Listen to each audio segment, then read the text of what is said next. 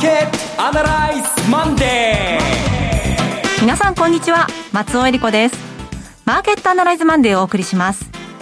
パーソナリティは金融ストラテジストの岡崎良介さん。えっと以前から言ってた本をついさっき書き上げたところなので、はい、ちょっと今軽い放心状態になってて 頭の中に今何もなくてすっからかんなんで今日は松尾さんにうまく引き出してもらおうかなと思いますね。書いた本の中身もちょっとずつお願いします、はい、そして今日株式アナリストの鈴木和之さんお電話での出演です。鈴木さん。あおはようございます。よろしくお願いします。今日もよろしくお願いします。お願いしますこの番組はテレビ放送局の BS1212 で毎週土曜昼の1時から放送中のマーケットアナライズプラスのラジオ版です。海外マーケット東京株式市場の最新情報具体的な投資戦略など耳寄り情報満載でお届けしてまいります。さて岡崎さん今回本を書かれたということですが、はい、内容は？えっとねタイトルはあの「量的緩和2.0」っていう名前にしたんですけどね、はい、あの新しい次元の量的緩和が始まったっていうどういうものなのかで何を目指してるのか、うん、何が待ってるのかっていうことなんですが、まあ、そもそも最初はまずどうやって金融危機私は、まあ、ラジオでも繰り返しているように金融危機をうまく防いだと。どうやって防いだのかの話に始まって、はい、大恐慌大恐慌世界恐慌との比較をみんな言うんだけど世界恐慌ってちゃんと調べたらこうですよと。うん。今とは全然違うよっていうのから順番順番に持ってってですね最終的に今一体何が起きているのか何をやろうと政策当局ですね。それで、えー、それに対して我が国は何をすべきなのかという終わり方をしてるんですけどね、うん、コロナの後の世界も見据えたということですかね。そういう感じですね、まあ、ちょっとコロナに関してはあの愚痴っぽいところもあるかいいかなっていうところもありますけどね。はい楽しみにしてます。さあそれでは今日も番組を進めていきましょう。この番組は株三六五の豊か商事の提供でお送りします今週のストラテジーこのコーナーでは今週の展望についてお話しいただきます。はい、ここはちゃんと、えー、しっかり語らなきゃいけないところですよね。はい。あの、先週、とりあえず一旦調整局面になったと思います。2万500円ぐらいのとこから1万9500円ぐらいのところまで、守備よくちょうど1000円下がったんですね。うんどうでしょうね。私は1000円下がってくれたんで、軽く調整終了したので、今週はもう一度、再び2万500円試しにですね、上値の戻りを試しに行く展開になるんじゃないかなと、まあそんなふうに思います。まあ見方によってはあの1万9500円っていうのがほんのワンタッチだったのでですね、特に材料もなく、あるいは外部環境の変化もなかったんで、あれだけじゃちょっと不安、心もとないっていうかもしれませんが、さりとって、あの、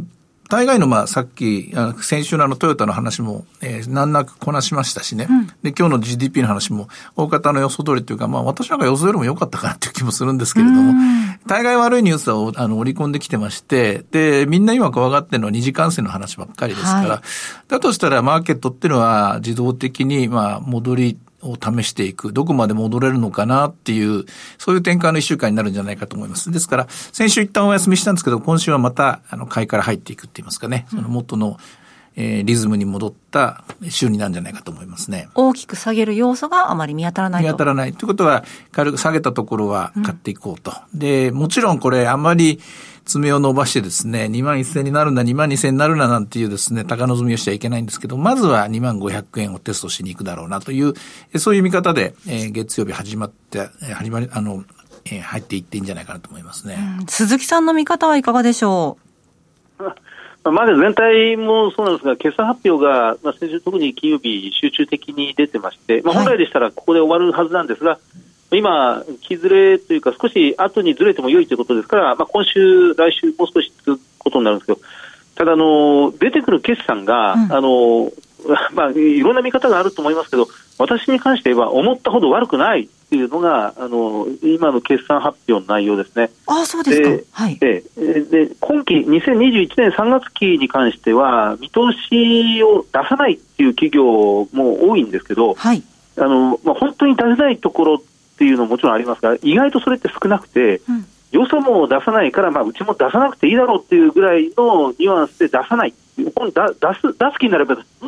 せないことはないっていう会社もすごく多くて、でもそれも出さないでいいなら、ひとまず出さずに、今回はあの、まあ、済ましておこうと、3か月後に第一四半期で出していこうっていう会社が、ずいぶん多いようなニュアンスなんですね。はい、でであのその出してくるところも相当悪いところをあの出してくる、まあ、まさにトヨタの8割減益なんか、まさにそうなんですが、いきなり2兆円が、2兆円超えてる企業が、2兆5000億円が5000億円っていう営業利益のレベルで出してくるっていう状況ですかえー、これを割り込むことはありえないわけですよね。ありえないどころか、そその2倍以上出ても全然おかしくないような水準まで今、ひとまずあの出してくることを許されているとい。うような状況で、はい、まあ、トヨタにしてみればそれはあのもうギリギリのところなのかもしれませんけどね。あの意外と企業はやはりその手元流動性をずいぶん厚くしていたっていうこともずいぶん非難されましたけど、はい、まあ、それもありまして、結構今回のはまあ、余裕はないにしろ、比較的その冷静に受け止めてるなという感じはしないでもないんですけどね。なるほど。となりますと、国内を見ている分には、まあまあ上がっていく要素がわりかし多そうだということですが、うん、今週、実は全人代が金曜日に開かれるんですよね。そうきたか。えー これは困りましたね。あの、アメリカサイドの、まあ、ナバロ補佐官なんかの、え結構辛辣な言い方に変わってきましたし、まあ、これおそらく全時代に向けてプレッシャーをかけ続けるんでしょうね。で、えー、オーストラリアとの、まあ、よし、あの、貿易をめぐっての、あの、お肉のですね、話で、えー、また例によっていつもの通り、えー、中国の方はですね、意地悪と言いますか、うんああいうやり方がまかり通る世の中っていうのを、やっぱり未だにしがみついてるのも、まあ不思議といえば不思議なんですけどね。ただこれ、もう全方位されてると、全方位型の敵になってると思うんですね。はい、ドイツなんかも、はっきりと、あの、新聞の方が連日にで意見広告なんか出してますしね。あれで、まあ話はずれちゃいますけど、ドイツという国は私もドイツの会社に勤めてた経験で言うと、一回言い出したら聞かないですよ。ああ、そうですか。あの国は始めたらとことんやりますからね。これは、まあなんてことを考えると、全時代は本来はやはり妥協するというか、やっぱ折れてくれると言いますかね、多少なりとも情報公開するというか、多少ですね、自分たちのどこがいけなかったのかとかですね、そういうような内容が織り込まれるような全時代にかけらでもあればですね、ちょっと明るいと思うんですけども、一切構わずですね、はい、我々の対策、対応策は万全であったと。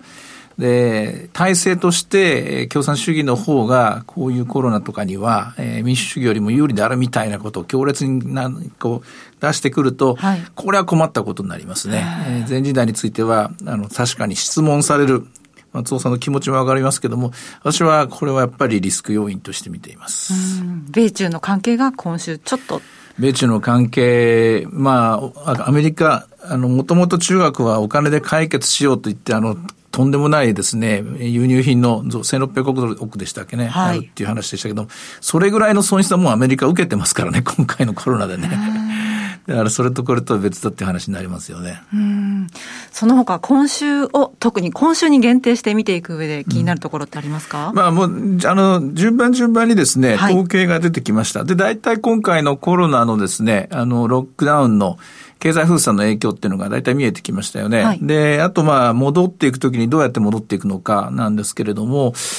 あの、まあ、ガイドラインとかこう、いろいろ言われてるんですけれども、政府の方からですよね。はい、あの通りにはならないだろうなっていう気もするんですよね。どのあたりでというか、そもそもガイドラインとかこういろいろやってくれるのはいいんだけれども、根本的な問題としてですよ。うんあの、今の輸出交通手段のキャパだと絶対電車前になるじゃなわけじゃないですか。ね。で、とにかく何につけてもですね、もう少し工夫をしないことには、これ、えー、20%だとか50%とか数値目標いったところで実現不可能なんですよね。はい、ということは何をするかというと、これは一人一人の人間とか、一社一社の企業であるとか、家庭一つ一つが工夫しなきゃいけない。わけなんですよね。はい、でひょっとすると、今、試されてるのはそこじゃないかなっていう気がするんですね。つまり、ガイドランとか別に作る、まあ、あった方がいいのかもしれませんけども、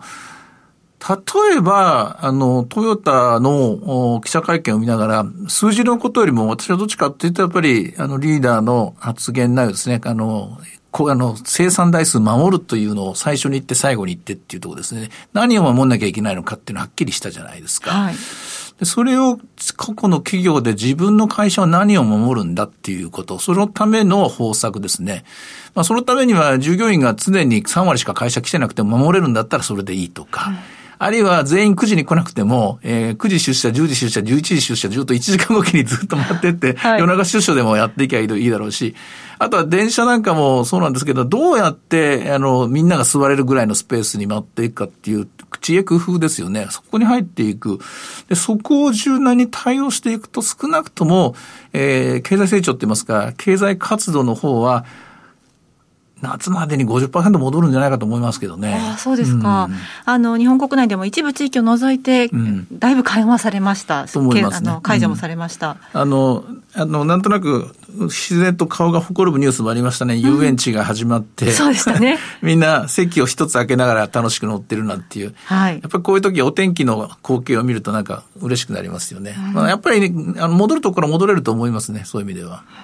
そういった時にまだしばらくちょっと辛抱が必要だなっていう業種で言いますと、鈴木さんどのあたりになるでしょうか？あ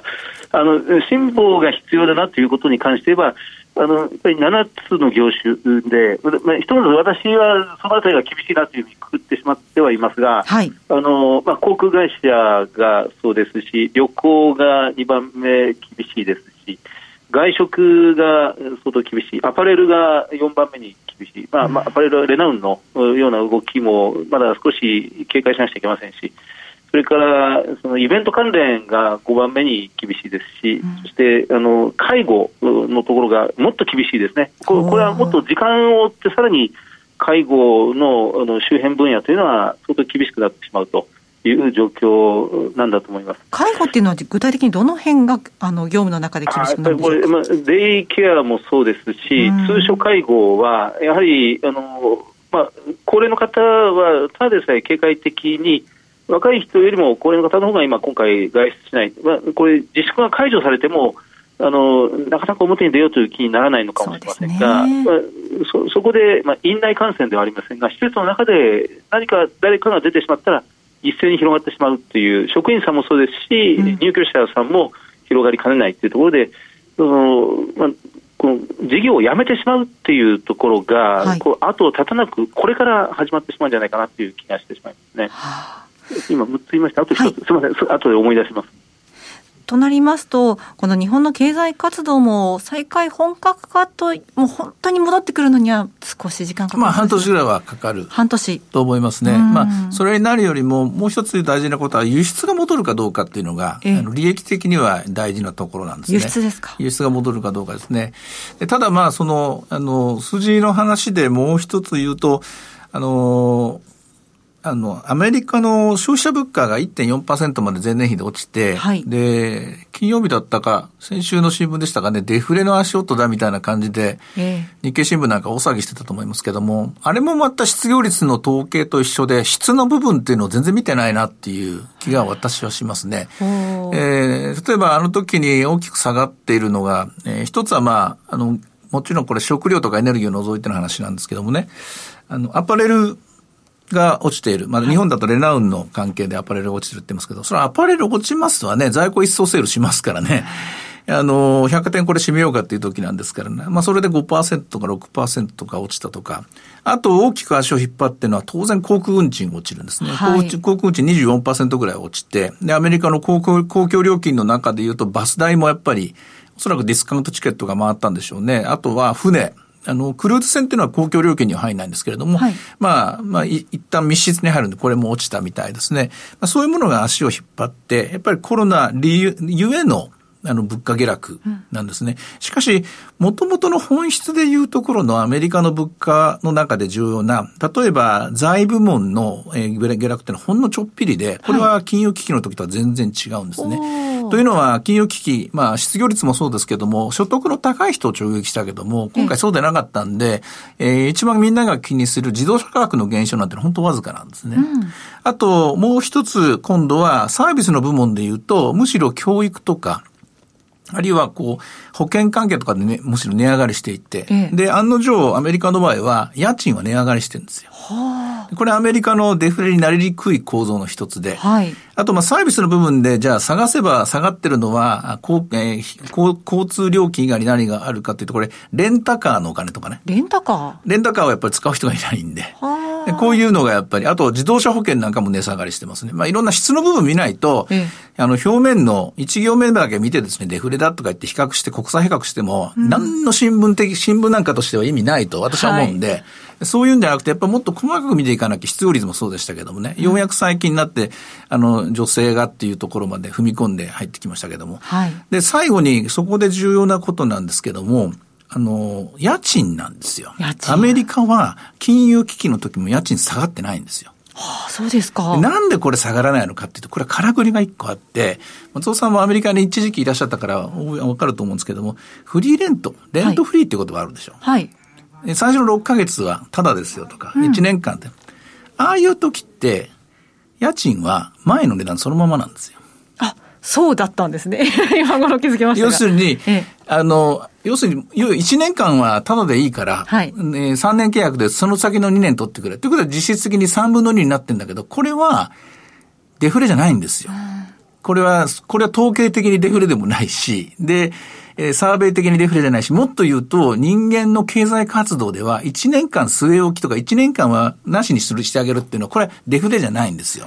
今回実は、あの、日本においても、アメリカにおいても、世界中どこでも大事なことは、こっから6ヶ月間はなしにしますと。うん、ということはありなんですよ、これは。はい。で、それはもちろんその間を損失だ損失だと騒ぐ、その人たちもいるでしょうけども、とりあえずこれなかったことにして、半年後良いスタートでいいじゃないかと。これもありなんですよ。今、あの、株式市場とか見てるのは、おそらくその、ここはもうなしにしよう、なかったことにしよう、その先で始まってからやろうとやっていこうと、家賃なんかにしていくと、新規に今度借りてくれる人は、今空きがありましたけども、6ヶ月間、3ヶ月間は無料でいいですよ。こうなると家賃は下がるどころか、むしろ上がります。その後は高いですからね。このけ、この計算でいくと、これをみんなやりくりしていくとデフレにはならないです。なるほど。翻って日本はどうかっていうふうに考えるとちょっとね、いろいろありますけれども。目先のところであんまりこだわりすぎて、はい。えー、墓穴を掘ら掘らないように皆さんしてほしいですけどね。うん、さあ、では今日のあの指標を見てみましょう。えっと、日経平均株価はちょっと高かったんですね。はい、あと、えー、株、36の方ですですね、こちらの方は2万100円から始まって、今115円、ほとんど横ばいですね、うん、一瞬2万円割れたところがあったみたいですけれども、えひとまず落ち着いた動き、材料待ちですね。今日の3時のソフトバンク待ってるのかもしれませんね。はい、そして金が高いですね。これはまあしょうがないでしょうね。あの、ここ、今ね、えっと、話がもう長くなるんで今日はやめときましょう。逃げ場として道が開けてるのは、金ぐらいしかないんですよ。はい、あ、それくらい。うん。あの、五章大事にっていうか、債券買ってる人もいますけども、えー、債券だ、債券だって言って、まあ、プロもみんなそう言ってますけど、あれみんな儲かんないですよ。えー、あの、理屈は簡単で、中央銀行が、あの、金利がもう、名目金利についてはここでもうこれ以上下がらなくていいっていうふうにあのやってますからね。そうなると自然の流れとして、えー、道が空いてるって言いますかね、えー、細い管かもしれませんが、と伝っていくと金ぐらいにしか行くところがないので、うん、そういうこう、逃げるお金と言いますかね、避難するお金はそれぐらいしかないので、あとは自然自然とリスク資産、やっぱり株に戻ってくると思います。なるほど。さあ、いろいろ展望していただきました。今週末土曜日には午後1時から放送します。マーケットアナライズプラスもぜひご覧ください。また、Facebook でも随時分析レポートします。以上、今週のストラテジーでした。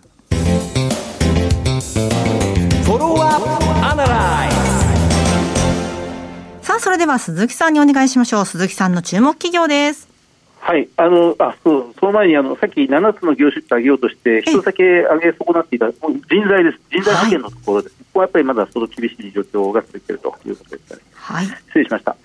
それで、え銘柄ですが、えーと、銘柄コード6157の、えー、日清工具です、はい、えー、日清工具銘柄コード6157です。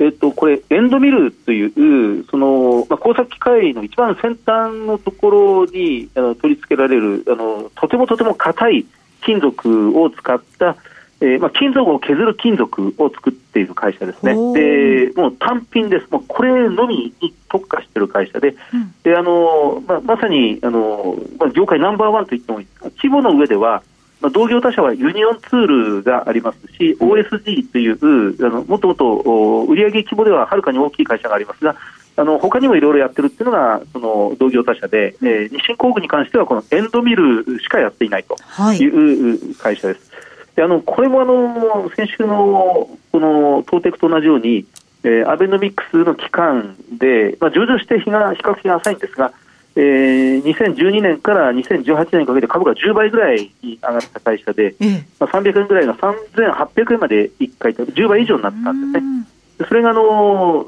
その米中貿易摩擦から1回大きく下落して、まあ、世界的な景気が悪くなって2000を割り込んだところがあって、うん、今、3000円まで戻してきたところですが今回のコロナショックでもう一度2000を割り込んだと、え今、2800円ぐらいのところで推移しています。はい、あの完全無借金、えー、自己資本比率90%、えー、時価総額があ350億円ぐらいで、まあ、それに対して売上が100億円ぐらいという会社です。売上100億円で、えー、営業利益が20億円超えてますから、利益率が、えー、20%を超えるという極めて、えーまあ、高収益企業ということになりますね。うん、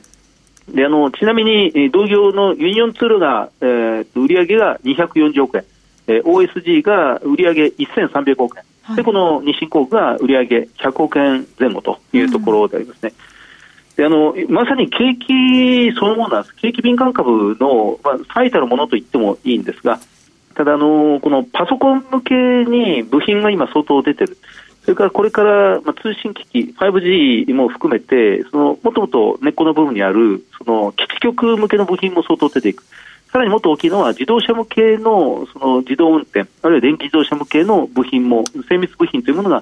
どんどん出ていく、まあ、家電製品や航空宇宙も多分出ていくということになろうかと思いますので、でこの高機能、5G とか、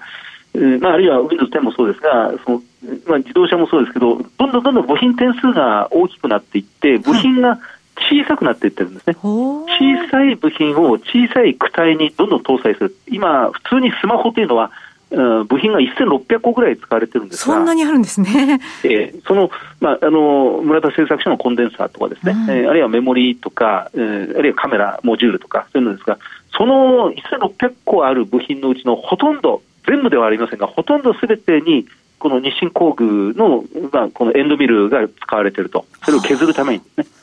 部品を削るんではなくて、部品を作るための金型を精密に削るためのエンドミルっていうのが、まあ、この日清工具であったり、ユニオンツール、OSG の、まあ、持ち味なわけですが、まあ、そこにおける、まあ、日地ナンバーワン企業というふうに言ってもいいと思いますね。